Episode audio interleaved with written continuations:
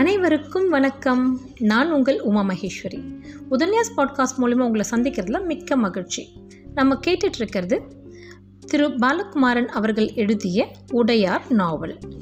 இதில் போன எட்டாவது அத்தியாயத்தில் நம்ம ராஜராஜ சோழன் எப்படி தன் மக்கள்கிட்ட பேசுகிறார் அப்படின்ற அந்த பாங்கினை பார்த்தோம்.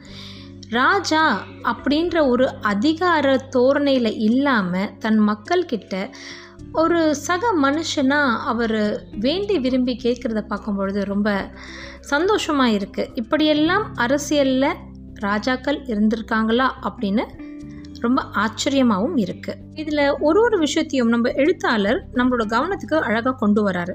அதாவது நடு ராத்திரியில் ராஜா வரும் பொழுது அதில் இருக்கிற ஒரு கிராம அதிகாரி வந்து ஆஹ், பாடினாராம் அதை மெய்கீர்த்தி பாடும் பொழுது மன்னர் அதை வேண்டான்னு சொல்கிறார் அதாவது மெய்க்கீர்த்தினா என்னது? தன்னுடைய புகழ பாடுறது இல்லையா? அதுக்கு கூட ஒரு நேரம் காலம் இருக்குது சும்மா சும்மா நீங்கள் ஃப்ளாட்டர் பண்ணுறதுக்கு பாட வேண்டாம். இப்போ இந்த நேரத்திற்கு மக்கள் எதை கேட்க வந்திருக்காங்களோ அதை விட்டுட்டு என்னுடைய புகழ் அங்கே அவசியம் இல்லை அப்படின்னு அவர் அதை ஸ்டாப் பண்ணுறாரு அதே ராஜா வேற ஒரு தருணத்தில் மக்கள் மெய்க்கீர்த்தி பாடும் பொழுது அதை சந்தோஷமாக ஏற்றுக்கிறாரு பிறகு இந்த அத்தியாயத்தில் முக்கியமான விஷயமா நம்ம பார்க்கறது அந்த கோவிலை ஏன் கட்டணும் அப்படின்னு ராஜா சொல்லக்கூடிய விஷயங்கள். ஆக மொத்தம் ஏதோ நான் பிறந்தேன் வாழ்ந்தேன் இறந்தேன் அப்படின்னு இல்லாமல் நம்ம பிறந்த நம்ம வாழ்ந்த அந்த காலகட்டத்தில் எது எதெல்லாம் நம்ம சாதிச்சிருக்கோமோ அதை கொண்டு போய் சேர்க்குற ஒரு விஷயமா இந்த கோவிலை அவர் பார்க்குறாரு. அது மட்டும் இல்லாமல் வெறுமனே இருக்கிற அந்த அடிமை வீரர்களை வேஸ்ட் பண்ணாமல் அவங்கள வச்சு ஒரு முக்கியமான ஒரு விஷயத்தை செயல்படுத்திக்கணும்னு நினைக்கிறாரு. அது தன்னுடைய கனவாக இருந்தாலும் அதை மக்கள்கிட்ட எவ்வளோ அழகாக கொண்டு போகிறாரு இந்த கம்யூனிகேஷன் அப்படின்னு சொல்கிறோம் இன்றைக்கி கார்ப்பரேட் டேர்ம்ஸில் நம்ம நிறைய பார்க்குறோம். டைம் மேனேஜ்மெண்ட் அப்புறம் ஆங்கர் மேனேஜ்மெண்ட் அப்புறம் வந்து கம்யூனிகேஷன் ஸ்கில்ஸ் அப்படின்னு நிறைய பார்க்குறோம். ஆனால் இந்த நாவலில் அதெல்லாம் அப்படியே அங்கங்கே நம்மளுடைய எழுத்தாளர் தெளித்து விட்டுட்டு போயிருக்காரு. இந்த நாவலை நம்ம உத்து ஸ்ரதையோடு கேட்டாலே பல விஷயங்களை நம்ம கற்றுக்கலாம்னு நினைக்கிறேன். இல்லையா? சரி.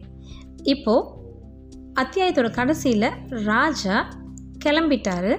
ராஜராஜையை பின்தொடர சொல்லியிருக்காரு. அவர் எங்கே போகிறாரு அப்படின்னு நம்ம பார்க்கலாம். இன்று அத்தியாயம் ஒன்பது. வாங்க பார்க்கலாம். மூன்று உள்ளங்கை அகலமுள்ள ஒரு உள்ளங்கை உயரமுள்ள செங்கற்கள் வைத்து கட்டப்பட்ட மூன்றடுக்கு மாளிகை அது. மாளிகையின் நடுவே பிரம்மஸ்தானத்தில் திறந்த முற்றம் அமைத்து முற்றத்திற்கு நடுவே பீடம் எழுப்பி அந்த பீடத்தின் மேல் ஆவுடையாருடன் கூடிய சிவலிங்கம் அமைத்து சிவலிங்கத்திற்கு எதிரே சற்று திரும்பிய வண்ணம் இருக்கின்ற நந்தியும் வைத்து மாளிகையே கோவிலாக செய்திருந்த அழகான இடம் அது.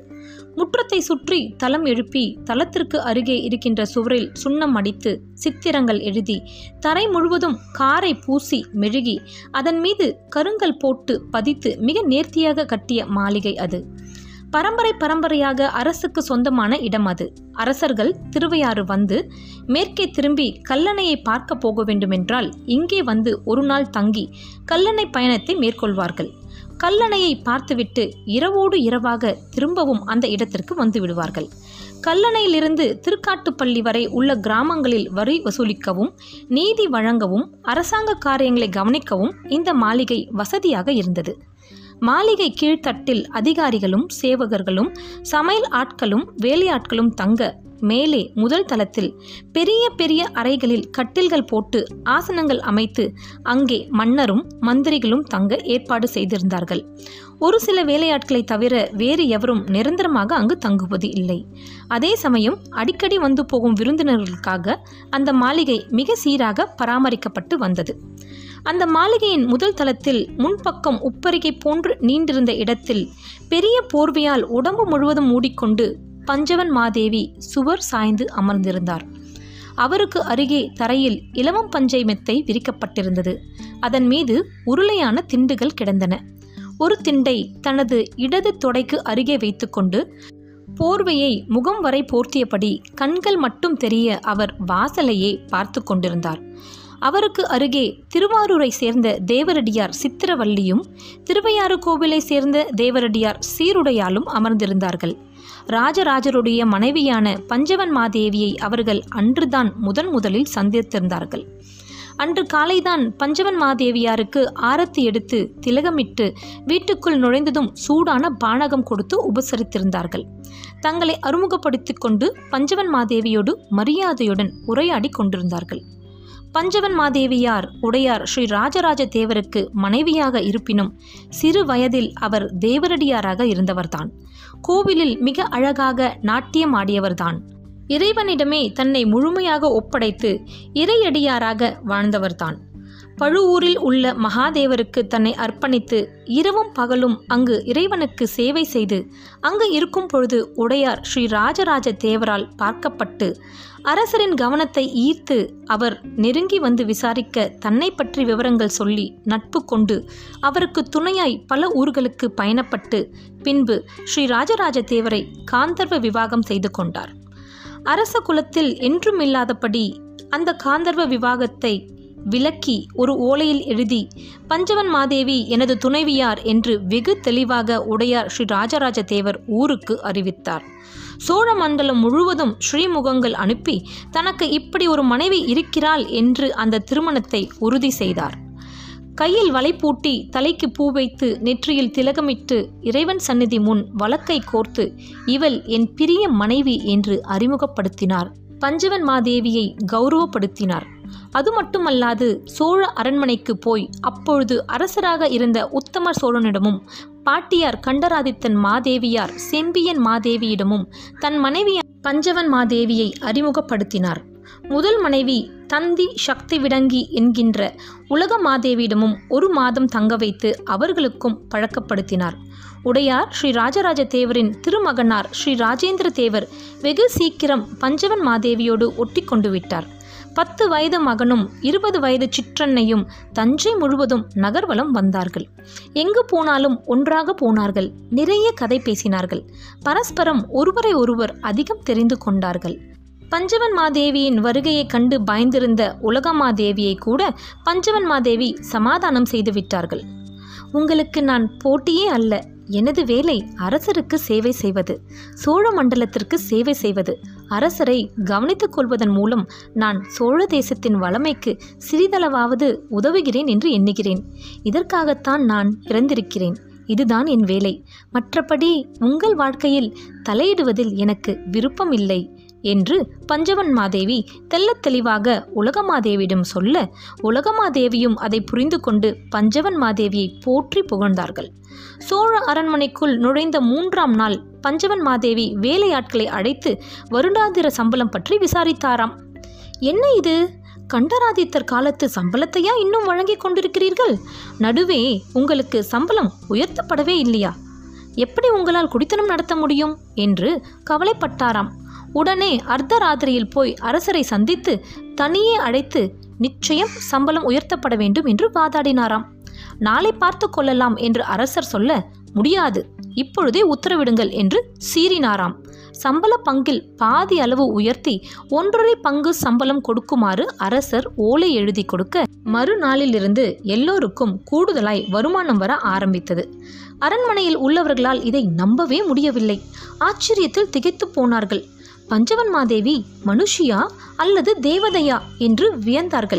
எங்களுக்கு வருமானம் போதாது உயர்த்தி தர வேண்டும் என்று உங்களுக்கு எப்படி தோன்றியது? எதனால் இந்த எண்ணம் ஏற்பட்டது? என்று சுற்றி கொண்டு கேள்வி கேட்டார்கள். நான் பழுவூரை சேர்ந்த தேவரடியார்.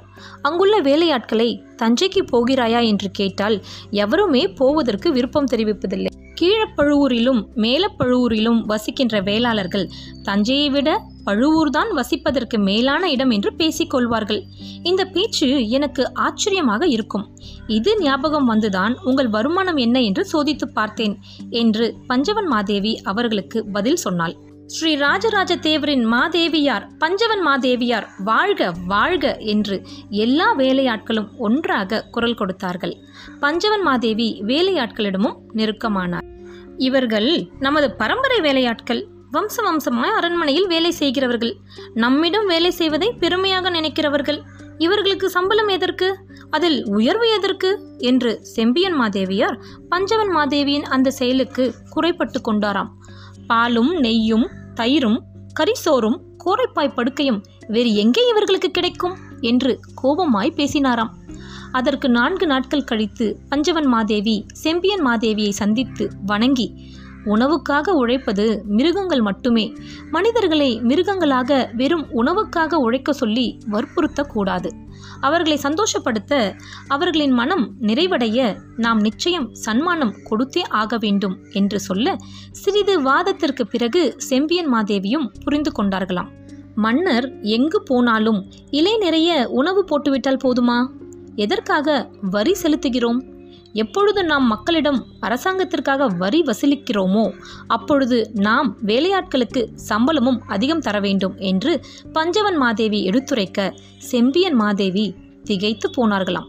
அடியே நீ பெரிய கல்லியடி உள்ளே நுழைந்ததும் நான் செய்ய மறந்ததை நீ வெகு எளிதாக செய்துவிட்டாய். அத்தனை பேர் நன்மதிப்பையும் ஒரே நாளில் பெற்றுவிட்டாய் என்று பட்டத்தரசி உலகமாதேவியார் மனம் விட்டு பஞ்சவன் மாதேவியை பாராட்டினார். பட்டத்தரசியார் உலகமாதேவியார் பல்லக்கிலோ அல்லது யானையிலோ தான் சவாரி செய்வது வழக்கம். ராஜேந்திரரும் தாயோடு பல்லக்கிலோ யானையிலோ பவனி வருவார். பஞ்சவன் மாதேவி அவரை இழுத்து குதிரை ஏற செய்து அவருக்கு அருகே தானும் குதிரை ஓட்டிக்கொண்டு நகர்வலம் வந்தபொழுது தஞ்சை மாநகரம் கைகொட்டி ஆர்ப்பரித்தது. சோழ இளவல் வாழ்க என்று உரத்து கூவியது. இது அழகு இது வீரம் இது காண கிடைக்காத சிறப்பு என்று புலவர்களும் பெரியோர்களும் பாராட்டினார்கள். ராஜேந்திரரை வாழ்த்தினார்கள். இளவரசர் ராஜேந்திரருக்கு உடனே புரிந்து போயிற்று. நான் அம்மாவின் மடியிலேயே அமர்ந்திருந்தால் எந்த மரியாதையும் கிடைக்காது என்பதை மறைமுகமாக பஞ்சவன் மாதேவி உணர்த்தியதை தெளிவாக புரிந்து கொண்டார். ஒரு நாள் குதிரை ஏறி புறப்பட்ட பொழுது துணைக்கு வந்த பஞ்சவன் மாதேவியையும் வரவேண்டாம் என்று தடுத்துவிட்டார். நகர்வலம் தானே நானே போய்க் கொள்கிறேன். நீங்கள் எதற்கு? வீட்டில் இருங்கள் என்று சொன்னார். பஞ்சவன் மாதேவிக்குள் சந்தோஷம் பொங்கியது. இத்துடன் இந்த ஒன்பதாவது அத்தியாயம் நிறைவு பெறுகிறது. அந்த காலத்தில் அரசர்கள் பல மனைவியர்களை திருமணம் செய்து கொள்றதுன்றது ரொம்ப காமனான ஒரு விஷயம். அதுலேயும் இதுக்கு பல காரணங்கள் உண்டு. ஒரு சில நேரம் அவங்க அழகில் ஆசைப்பட்டு ஒரு சில நேரம் நான் ராஜா யார் நான் கூப்பிட்டாலும் வரணும் அப்படின்னு ஒரு சில நேரத்தில் வந்து போர் ஒப்பந்தங்களுக்காக இது மாதிரி பலவேறு காரணங்களுக்காக பல மனைவிகள் அவங்களுக்கு இருப்பாங்க. இங்கே பஞ்சவன் மாதேவியை ஸ்ரீ ராஜராஜ தேவர் எவ்வளவு மரியாதையோடு உள்ளே கொண்டு வந்திருக்கார் அப்படின்னு பார்க்கும்பொழுது அந்த ராஜராஜ தேவர் எப்படி தான் இருந்திருக்காருன்னு அப்படி பெருமையாக இருக்குது ஏன்னா பஞ்சவன் மாதேவி வந்து தேவரடியார் குலத்தை சார்ந்தவர்கள். கோவிலுக்காக தன்னை அர்ப்பணித்து கொண்டவங்க. அவங்கள எல்லாருக்கும் முன்னாடி ஒரு அரசியாக பிரகடனப்படுத்துறது அப்படிங்கிறது அந்த காலகட்டத்தில் லேசுப்பட்ட காரியம் கிடையாது. ஆனால் ராஜராஜ தேவர் எவ்வளவு உண்மையாக அவருடைய லவ்வை எக்ஸ்ப்ரெஸ் பண்ணியிருக்காருன்னு பார்க்கும்பொழுது அமேசிங்காக இருக்குது அண்ட் uh, பஞ்சவன் மாதேவி அவங்க சைடுக்கு குறைவாக எதையுமே செய்யலை.